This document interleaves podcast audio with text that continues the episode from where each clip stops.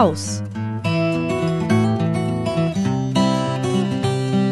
Mikro, Makro und ganz normale Abenteuer. Zwölf Monate, zwölf Nächte, Nacht elf.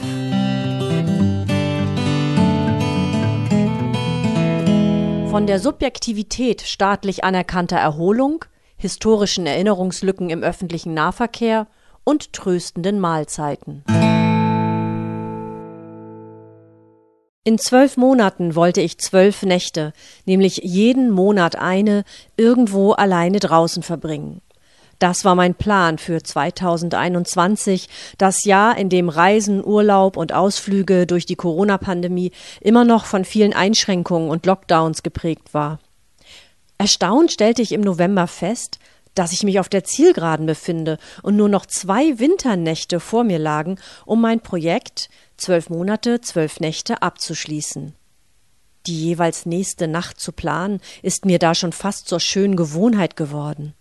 Da ich inzwischen außerdem einen neuen Plan habe, nämlich alle Trekkingplätze des wilden Schleswig-Holsteins zu besuchen, entscheide ich mich für eine Nacht auf dem Trekkingplatz in Barmstedt, der sich auf einem Privatgelände befindet. Ehrlich gesagt ist die Entscheidung für genau diesen Platz auch ein bisschen übers Knie gebrochen.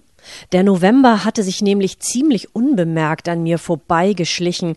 Außerdem war in mir eine kleine Faulheit ausgebrochen, die zwar nicht ganz so energieabsaugend war wie die große Trägheit, die manchmal für mehrere Tage von mir Besitz ergreift, mich aufs Sofa wirft und dort niederdrückt, bis mein Körper von einer zarten Staubschicht überzogen wird, und die erst endet, wenn sich der Staub in weiche, graue Schafwolken verwandelt hat, die ein plötzlicher Windstoß in meine Nase bläst, wo sie mit einem Kitzeln dafür sorgen, dass ich mit einem erschütternden Laut einer Mischung aus kräftigem Niesen und lautem Gähnen aus meiner Trägheit wieder erwache.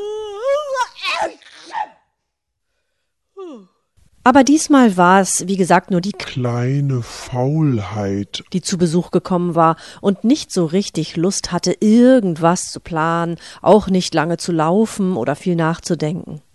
Barmstedt schien mir von meinem Wohnort aus gut erreichbar. Ich musste nur mit der AKN, der Eisenbahngesellschaft Altona Kaltenkirchen Neumünster,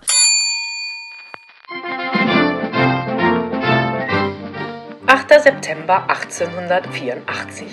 Inbetriebnahme der neuen Strecke für den Personenverkehr vom Nebenzollamt in Altona bis nach Kaltenkirchen.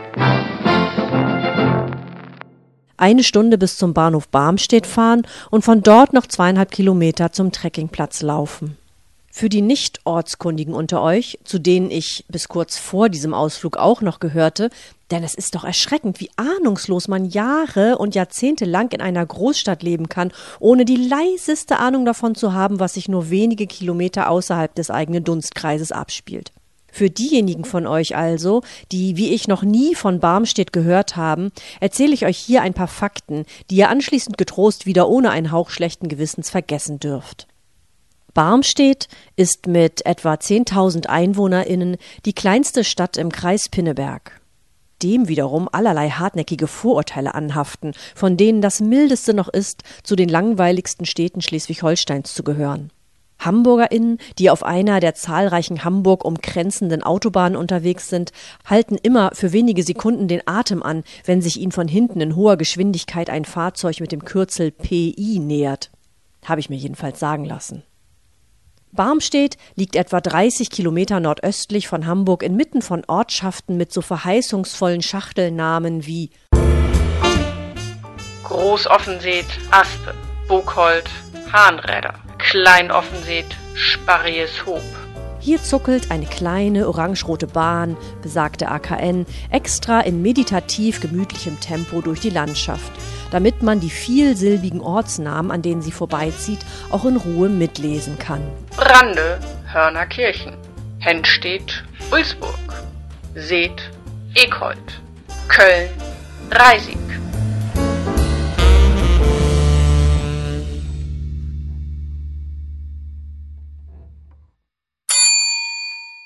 1885. Mit der AKE werden 152.225 Personen und 10.404 Güter befördert. Hauptsächlich Düngemittel, Eisgerand, Holz, Kies, Milch, Butter, Steine, Müll und Torf von Quickborn. Ich stapfe also durch diese spätherbstlich, frühwinterlich leicht nach faulem Laub und Dünger duftende Landschaft, in der sich Äcker, Baumschulen und schnurgerade angepflanzte Miniwäldchen, womöglich ehemalige Baumschulen, abwechseln. Erst später lerne ich, dass Barmstedt seit 2011 ein staatlich anerkannter Erholungsort ist und vermute, dass es zum Erfüllen der Kriterien für das Prädikat Erholungsort in Deutschland wahrscheinlich ausreicht, dass ein Ort so weit von der nächsten Autobahn entfernt liegt, dass Schadstoff und Lärmbelastung die Grenzwerte nur ganz gering überschreiten. No offense, liebe Menschen aus Barmstedt, nennt mich arrogante Städterin, aber man kann sehr fein und in Ruhe sein Leben weiterleben, ohne jemals in Barmstedt gewesen zu sein oder von Barmstedt gehört zu haben. 1894. Auf der Strecke fahren vier dreiachsige Tenderlokomotiven, drei zweiachsige Tramlokomotiven, zehn Personenwagen der zweiten und dritten Wagenklasse. Unvermittelt bricht die Sonne durch die blaugraue Wolkendecke, während ein feiner Sprühregen das Feld überzieht, an dem ich entlang trotte. Es ist die Art von Sprühregen, wie es ihn meiner Erfahrung nach nur in Norddeutschland gibt ein kaum spürbares Netz aus Feuchtigkeit, das die Bezeichnung Regen nicht wirklich verdient und das sich in kaum wahrnehmbarer Hinterhältigkeit Schicht für Schicht auf die Kleidung legt, bis man versehentlich mit dem Jackenärmel ein harmlos anmutendes Gebüsch streift und dabei einen Mini-Wolkenbruch erzeugt, der sich vom Gebüsch über den Jackenärmel auf die Schuhspitze ergießt. Fast meine ich, das Gebüsch hämisch kichern zu hören, während ich traurig auf meinen Schuh blicke. Als ich den Blick wieder hebe, schaue ich zur Entschädigung auf einen wunderschönen Regenbogen, der über dem Feld eine bunte Brücke bildet, und wundere mich wie jedes Mal darüber, wie Regen und Sonne in beispielhaftem Teamwork ein so perfektes Gebilde wie diesen Regenbogen erschaffen können. Der Regenbogen verblasst, es bleibt kühl und feucht, aber nicht so grau und deprimierend, wie das typischerweise mit Novemberwetter in Verbindung gebracht wird. Der arme November hat ja einen ziemlich schlechten Ruf, der nur noch von seinem dauerverregneten und finsteren Bruder, dem Februar, übertroffen wird während im Dezember kaum jemand auch bei üblem Wetter und Dunkelheit der penetrant hinausgetönten vorweihnachtlichen Heimeligkeit und Süße entkommen kann und man sich im Januar noch in einer Art postweihnachtlichem Jahreswechselkoma befindet, das zugleich mit einem hoffnungsvollen Gefühl von Aufbruch, Anfang und jetzt wird endlich alles besser verbunden ist, wobei nie ganz klar ist, was genau nun eigentlich besser werden möge, weil bei Lichte, das aber ja erst so richtig Ende März wiederkommt, betrachtet, doch viele Sachen eigentlich gar nicht mal so übel sind, wie sie im trüben Januarlicht erscheinen. Jedenfalls sind im Februar sowohl Jahreswechselkoma als auch Aufbruchstimmung in trübfeuchtem Februarnebel ertrunken und man möchte nur noch in die Sonne! August 1916. Aus der Altonaer Kaltenkirchener Eisenbahngesellschaft AKE wird die Eisenbahngesellschaft Altona-Kaltenkirchen Neumünster AKN. 1926. Mit 8200 Zugbewegungen werden 806.961 Personen und 448.709 Tonnen Güter, einschließlich Vieh, zwischen Neumünster und Altona transportiert. Spätestens Ende Januar erklingen in meinem sozialen Umfeld aus allen Richtungen die Klagerufe nach mehr Sonne und wann endlich der Frühling käme und wie schrecklich die andauernde Dunkelheit sei. Mehr Sonne! Mehr Sonne! Diese andauernde Dunkelheit ist so schrecklich. So schrecklich. Wann, wann kommt endlich, wann kommt endlich der Frühling? Ich gebe zu, dass ich nicht selten in den Chor der Februar geplagten Klagenden mit einstimme. Allerdings ist meine Erfahrung und mein Rat an dieser Stelle auch Leute, ihr müsst trotzdem rausgehen. Hat bisher immer geklappt. Und klappt auch diesmal wieder, als ich mich nicht über die offizielle Straße, sondern von hinten über einen Acker an den Übernachtungsplatz des wilden Schleswig-Holsteins anschleiche. Der Platz gehört zu einem Privatgrundstück und liegt in Sichtweite eines weißen Hauses. Er ist liebevoll angelegt, inklusive herzlich willkommen Schild, Sitzbänken um eine Feuerstelle und einem Spaten.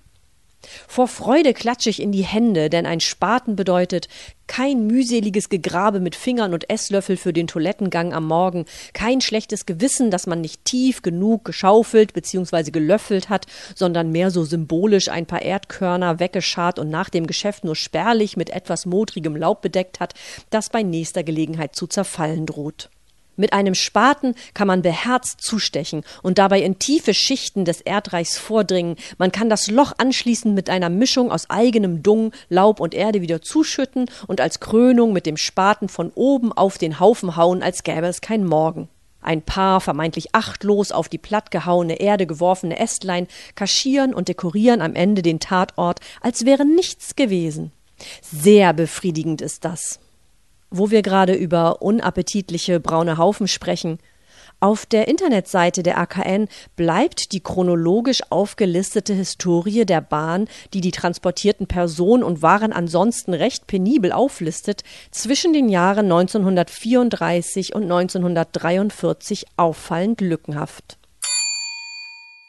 1934 Linke und Hoffmann in Breslau liefern einen dieselelektrischen Triebwagen mit 45 Steh- und 71 Sitzplätzen.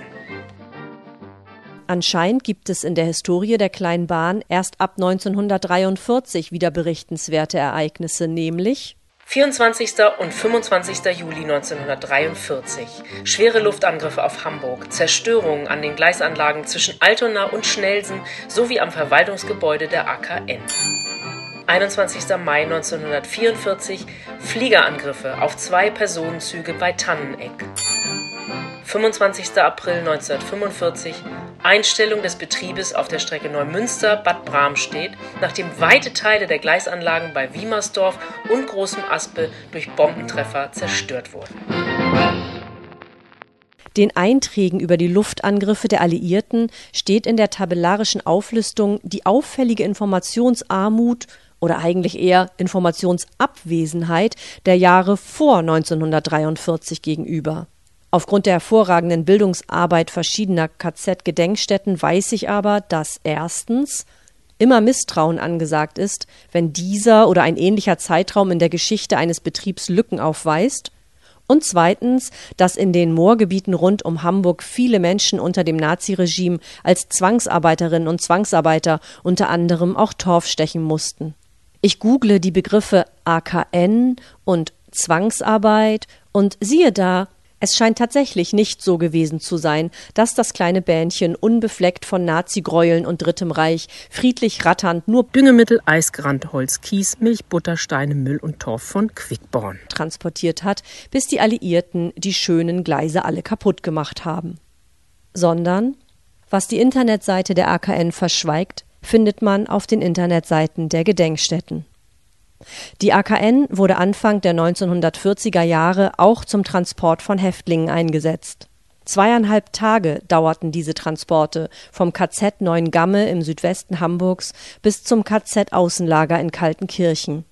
Eingepfercht in Güterwaggons ohne Wasserversorgung und Essen überlebten viele diese Transporte nicht. Genaue Zahlen über die Opfer sind laut einer Dokumentation, die ich auf der Internetseite der KZ-Gedenkstätte Kaltenkirchen finde, wohl nicht mehr recherchierbar.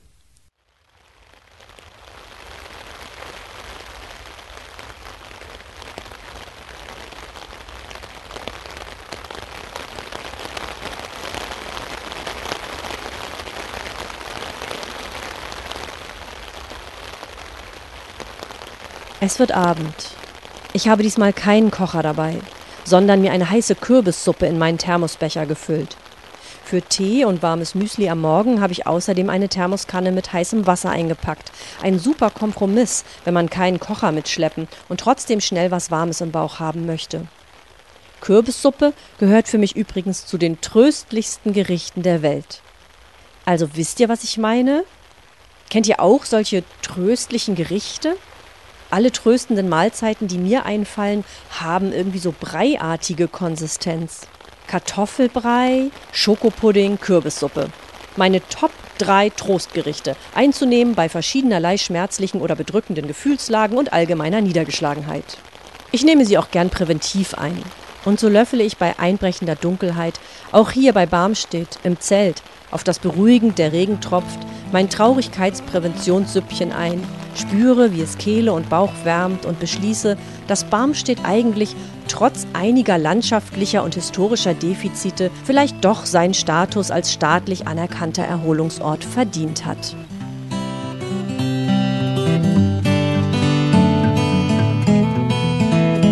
Raus!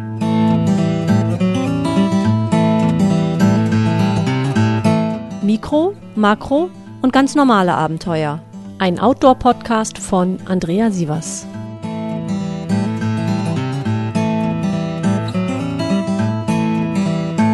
Mehr Sonne!